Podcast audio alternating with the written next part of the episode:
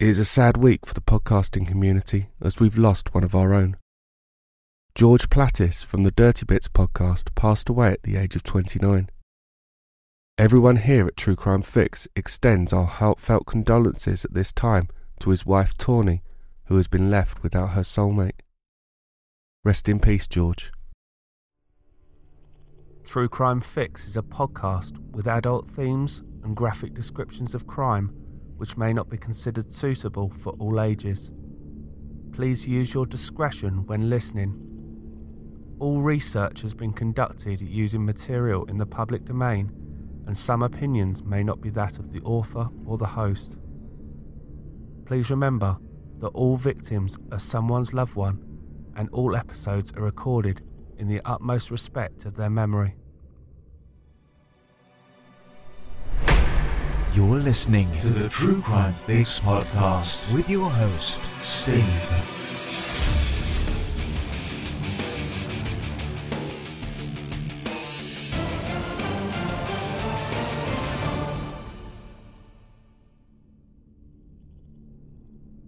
Hello again, everyone, and welcome to our 22nd case together. If you've enjoyed the show so far, please make sure you subscribe on your chosen podcast directory, and all of the new episodes will automatically download for you. You can also listen to the new episodes through the website too, so go over to www.truecrimefixpodcast.co.uk, and all of the new episodes are at the base of the home screen. The episodes are also available now on YouTube, on the True Crime Fix channel. So please, if you do enjoy the show, spread the word as far as possible.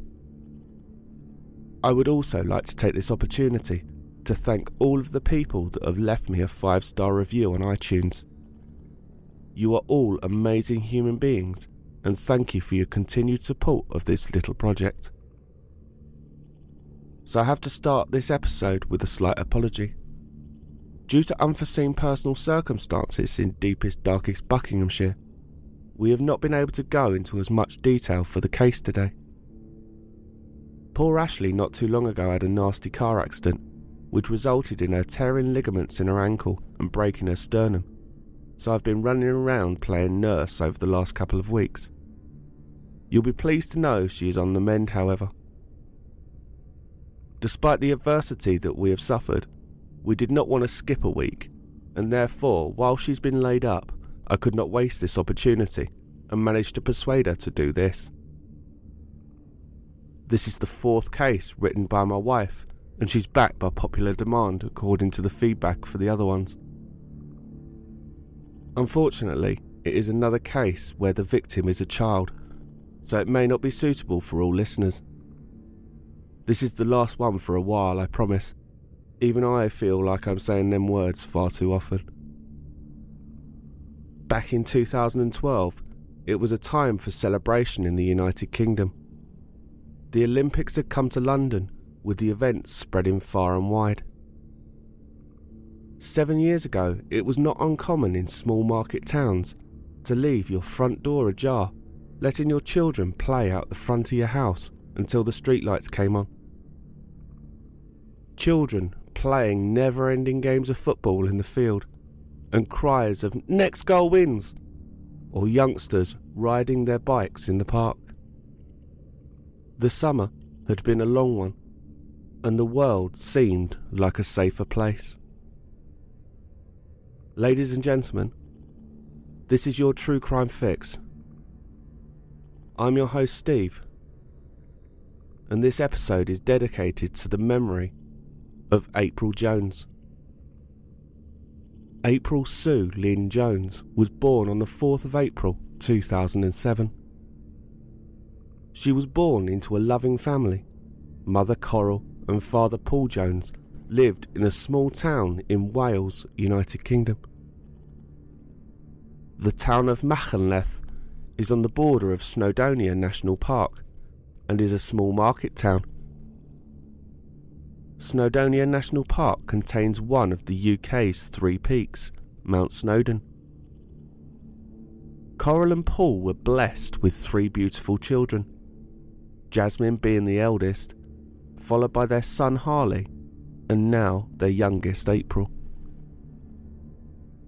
April arrived into this world 7 weeks premature, and when she was born she was rushed into Swansea Intensive Care Unit. She was there for over a week. During her time in the ICU, April had a seizure, which led to her being diagnosed with cerebral palsy, predominantly on the left-hand side of her body. April was a very determined child as she grew up. Due to the cerebral palsy, her left leg caused her massive amounts of pain, but she would not let it beat her. Coral and Paul bought April a bike when she was 3 years old, and the bike helped April with her mobility and gave this strong, determined child momentum to keep pushing herself and not letting her condition beat her. She was always on her bike. Her sister Jasmine said, "Whatever you were doing, April had to be involved. You couldn't play on your laptop without her wanting to have a go. April was always smiling, always laughing, and just interested in everything." Monday the 1st of October 2012 was a day like any other, according to Paul Jones. The day began with breakfast for the children before all three of them set off to school. Later that afternoon, after school, April visited the Canavan Van Hamden Leisure Centre for her weekly swimming lesson with her family. April loved the pool as she was a confident swimmer. After the lesson, the family headed home where Paul was making dinner. April's friend from her swimming club joined her. They had 2 slices of toast each and shared a tin of spaghetti shapes between them. Coral and Paul were beaming with delight and reading April's school report, which she had received that day. Shortly after dinner, she was allowed to go and play with her friend outside on her bike. What actually happened to April on that mild day in October still remains a mystery to this day. But the event started when Coral, April's mother, had asked her son Harley to go and fetch April in as it was getting late. However, her parents quickly realised something was terribly wrong. Young Harley returned home screaming. He was hysterical. April had been taken. In the chaos that ensued, April's mother called Jasmine, who was at the local youth club, to come home. As the word spread about April being abducted, the small community rallied together to help support in the search for her. Friends and strangers alike knocking on doors around the estate, searching the local area as well as alleys and garages. Her disappearance generated a large amount of national and international press coverage. The use of social media was vital in this search, as updates as they were happening were being shared. This had encouraged an increased number of residents and people from further afield to assist in the search. However, it was now getting dark. People were grabbing torches and continued to search into the night. This description, taken from a BBC News report, describes it best. Have you got a car? Is it four-wheel drive? And the area which you know best. A vulnerable member of their community was missing, and they weren't going to rest until they'd found her. They've been out searching till about 3 o'clock. They've gone home to bed for a couple of hours, and they've come back for 6:30 for daylight, ready to go again. Every morning they came to offer their help. Virtually a whole town with just one aim, finding a little girl. I've got 2 people who don't have transport, so I'm going to take them with me, and I'll meet you at this junction then. Lovely. Even when the police politely suggested it was time to leave the search to the experts, they insisted on carrying on. Police aren't going to tell the locals to stop. I don't think they're going to stop anyway, because it's such a close community. We just need to find her. But even the efforts of the volunteers were dwarfed by those of the professionals. This was the biggest operation of its kind ever staged in the UK. Every branch of the rescue services were involved. and police officers from nearly every part of the country. This morning's task, open area search, encompassed. In fact, we had difficulty in trying to get rid of officers, you know, to have rest. You know, we had officers who wouldn't take, didn't want to go back home to their home forces, wanted to take leave and stay and volunteer at the search. It was a credit to the locals and the people that came around. For what they did in the limited time they had was astounding, said Paul. He continued, some of the search teams were ordered to stop and they wouldn't stop. They were ordered to go back as they were exhausted. The same as the locals, they were out for hours that night searching. On the 3rd of October 2012, April Jones's mother made an appeal for information about her daughter at a press conference. It's been 36 hours since April was taken from us. There must be someone out there who knows where she is and can help the police find her. We are desperate for any news. April is only 5 years old. Please, please, help find her.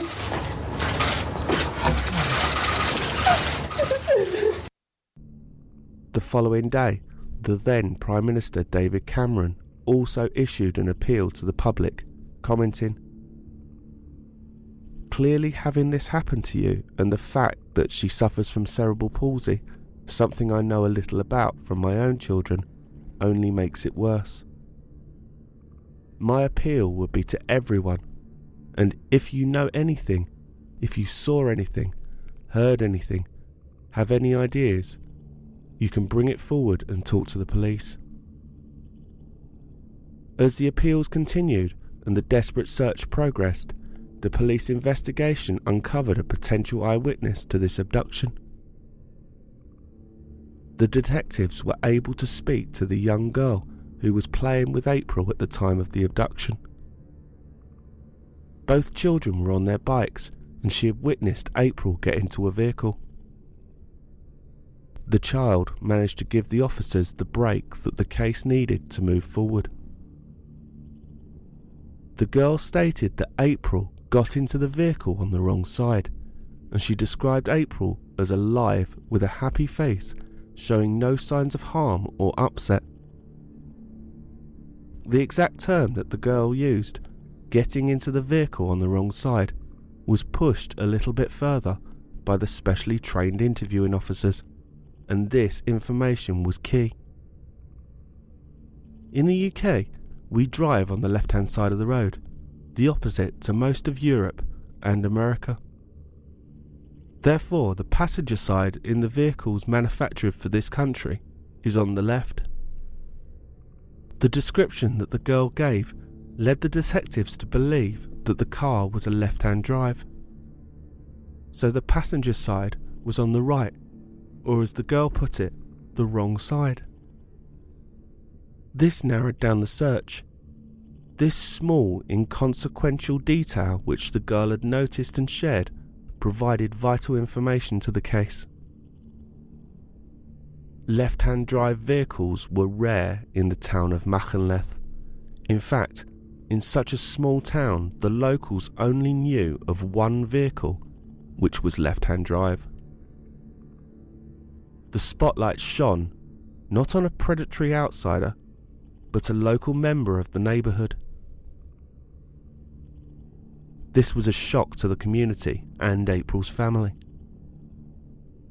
The police were now building a picture of the individual prime suspect, Mark Bridger, who owned a left-hand drive Land Rover. Bridger was a 46-year-old man who lived in proximity to the Jones family. He had 6 children from 4 different relationships, and some of his children attended the same school as April. Bridger was known to the Jones family, as he was an old friend of Paul Jones. Mark Bridger and Paul used to date sisters previously in the local area prior to Paul's current marriage. The family, however, knew nothing of his compulsions believing him, like many others, to be a respectable former serving officer with the British Special Forces, the SAS. But unbeknownst to a lot of people, Bridger had a long criminal record which he had accumulated from the age of 19. He had pled guilty to a string of offences including attempting to take a car, possession of a firearm, having an imitation firearm, theft, and 2 counts of obtaining property by deception. Though he was regarded as a drinker with a short and often violent temper, particularly directed against women, and on one occasion a fellow motorist in a road rage attack, he was never considered a risk to children or convicted of any sexual offence. The day before the abduction of April, Bridger had broken up with his girlfriend. The alcoholic was infatuated with young girls and lived out his fantasies through the internet, unknown to people who thought they knew him. A warrant had been issued for Bridger's arrest. The police started to search the addresses that they had for Bridger, but when they attended his home, he was not there. However, as the warrant allowed them to gain entry, they found that the fireplace had been left roaring. A strong smell of bleach loomed in the air. Bridger was located walking his dog and was arrested on the afternoon of the 2nd of October 2012, less than 24 hours after April went missing. To the surprise of the arresting officers, Bridger admitted straight away to his involvement in April's disappearance and provided an account of what had happened. Bridger had claimed that April had died in a road traffic accident with his Land Rover. He said that he was fueled with panic and driven by alcohol. He claimed that he tried to resuscitate her but failed and had taken her away in his vehicle. He was unable, however, to tell the police where her body was. Despite his admission, Andy John, who was the superintendent of Dyfed Powys Police, didn't believe his testimony, but as he had clearly admitted and taken responsibility for the death of April, Superintendent John felt it was time to explain this to the Jones family. During the search of Bridger's home, which was a small cottage in the town, secrets were starting to be revealed. Traces of blood were found throughout the cottage, and it was clear the bathroom had undergone an extensive clean-up operation. There was a significant amount of blood found in the living room area, right next to the fireplace. The amount of blood had contradicted Bridger's claims of a road traffic accident. The blood in the living room was described as a puddle that no child would get up from. Forensic experts recovered remains of April in the ashes left in the fireplace. Charred fragments of juvenile skull bone were recovered from the inner hearth, and lying next to the fireplace was Bridger's boning knife. Police had seized his laptop, and when the forensic teams investigated the cache, they discovered 65 criminal standard abuse images of young children. They now knew that they were dealing with a predator. Carefully categorised into separate folders were pictures of the Soham murder victims Holly Wells and Jessica Chapman, as well as British schoolgirl Caroline Dickinson, who had been raped and killed on a school trip to France in 1996. The illegal pictures were kept away from all the other files in anonymous folders, including one marked Z0. That contained obscene imagery of child abuse. Another was marked clothed, and this bore the name of April's 16-year-old half-sister, who he had described as beautiful and an up-and-coming model. She had earlier refused a Facebook friend request on the advice of her mother. Bridger, meanwhile, set his own Facebook settings to maximum and concealed his age. The files contained photographs from the social networking site, including a number of April, which were downloaded just 8 days before her murder. There were also pictures of a teenage daughter of another one of Bridger's friends and a number of other young girls from the town. Among the search terms allegedly typed into his computer were naked young 5-year-old, whilst the computer picture library was also found to contain pictures, including one of a pregnant 8-year-old girl, as well as sexually explicit cartoons. This was brought to Bridger's attention while in police custody. He was interviewed for over 18 hours over the space of 13 interviews. Bridger was confident when speaking in the interview process. However, when he was challenged over the evidence found in the cottage, he became upset, and that seemed a common theme across the investigation. Mark Bridger was charged with child abduction, murder, and attempting to pervert the course of justice. He appeared before a magistrate at Aberwiswith on the 8th of October, where he was additionally charged with the unlawful concealment and disposal of a body. He was remanded to custody and held at Her Majesty's Prison Manchester, pending his appearance at Carnarvon Crown Court. The plea hearing took place on the 14th of January 2013 at Mold Crown Court. Bridger pleaded not guilty to the charges brought against him. However, he accepted that he was probably responsible for April's death. The trial was due to take place on the 25th of February. However, this was adjourned until the 29th of April at the request of Bridger's defence team. The trial of Mark Bridger began on the 29th of April 2013. Before Judge Mr Justice Griffith Williams.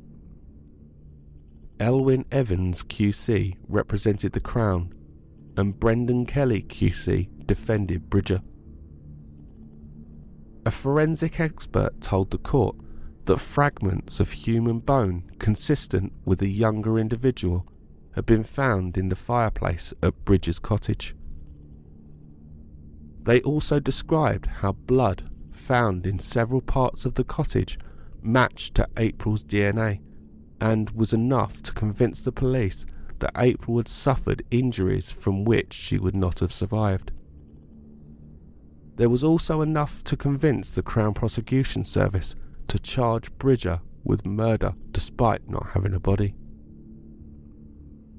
On the 29th of May, the judge concluded his summing up and then ordered the jury to retire to consider their verdicts. Having deliberated for just over 4 hours, the jury returned 3 guilty verdicts for the charges of abduction, murder, and attempting to pervert the course of justice. The next day, the 30th of May, Bridger was sentenced to life imprisonment with a recommendation that he should never be released. Having been called a pathological liar and a paedophile by the judge, Bridger is only the 37th person to be given a whole life tariff. Throughout the trial, he had stuck steadfastly to his story about not remembering where he had put April's remains. Shortly after he was convicted, however, it emerged that while on remand at HMP Manchester, he informed a prison chaplain that he had disposed of April's body in the fast-flowing Avon Dulas, which flowed past Bridger's house. Dyfed Powys Police said they doubted Bridger's claims and believed that he had scattered April's remains across the countryside near his house. This conversation was the subject of legal arguments during the trial. The jury was absent during this discussion, and the Crown Prosecution Service decided not to submit the evidence. When sentencing Bridger, Mr Justice John Griffith Williams said, "For the last 4 weeks, the court has listened to compelling evidence of your guilt, evidence which has also demonstrated that you are a pathological and a glib liar. There is no doubt in my mind that you are a paedophile who has for some time harboured sexual and morbid fantasies about young girls, storing on your laptop not only images of prepubescent girls but foul pornography of gross sexual abuse of young children. What prompted you on Monday the 1st of October to live out these fantasies is a matter of speculation, but it may have been the combination of the ending of one sexual relationship and your drinking. In July 2013, several weeks into his sentence, Bridger was attacked by a fellow prisoner with an improvised shank, resulting in facial and throat injuries, for which he received stitches. In December 2013, Bridger launched an appeal against his whole life sentence, but dropped the appeal a month later, just days before it was due to be heard. Almost exactly 12 months after her murder, the 26th of September 2013, April Jones's family were finally able to hold a funeral service for her. Hundreds of mourners all wore a splash of pink, which was April's favourite colour. It was the last chance for the little town of Machynlleth to say goodbye to April, remembered as a bright, fun and sometimes mischievous girl.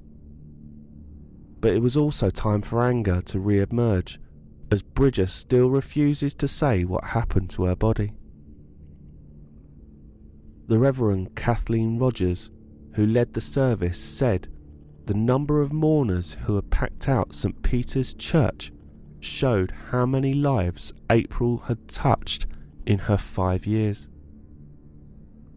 They had come, she said, to celebrate the life of a sweet, innocent girl, but said there remained anger and confusion that she had been so cruelly taken. People were feeling pain, emptiness, anger and despair. On the 4th of August 2014, it was announced that the cottage where Bridger lived had been purchased by the Welsh Assembly for £149,000, having stood empty since his arrest almost 2 years prior. The cottage was demolished in November 2014, destroying the painful memories which surface for the close-knit community every time they passed. A campaign by the Jones family calling for tougher sentences for sex offenders was debated in Parliament. April's Law was discussed a number of times in Parliament and calls for sex offenders to remain on the register for life. With the online petition receiving more than 100,000 signatures, they were also pushing for internet providers to restrict access to images of such nature on the World Wide Web. Despite trying to remain positive through the trial and the search for April, Paul Jones recalls the moment he knew his daughter had gone from him forever. It still remains so clear in his mind all these years later.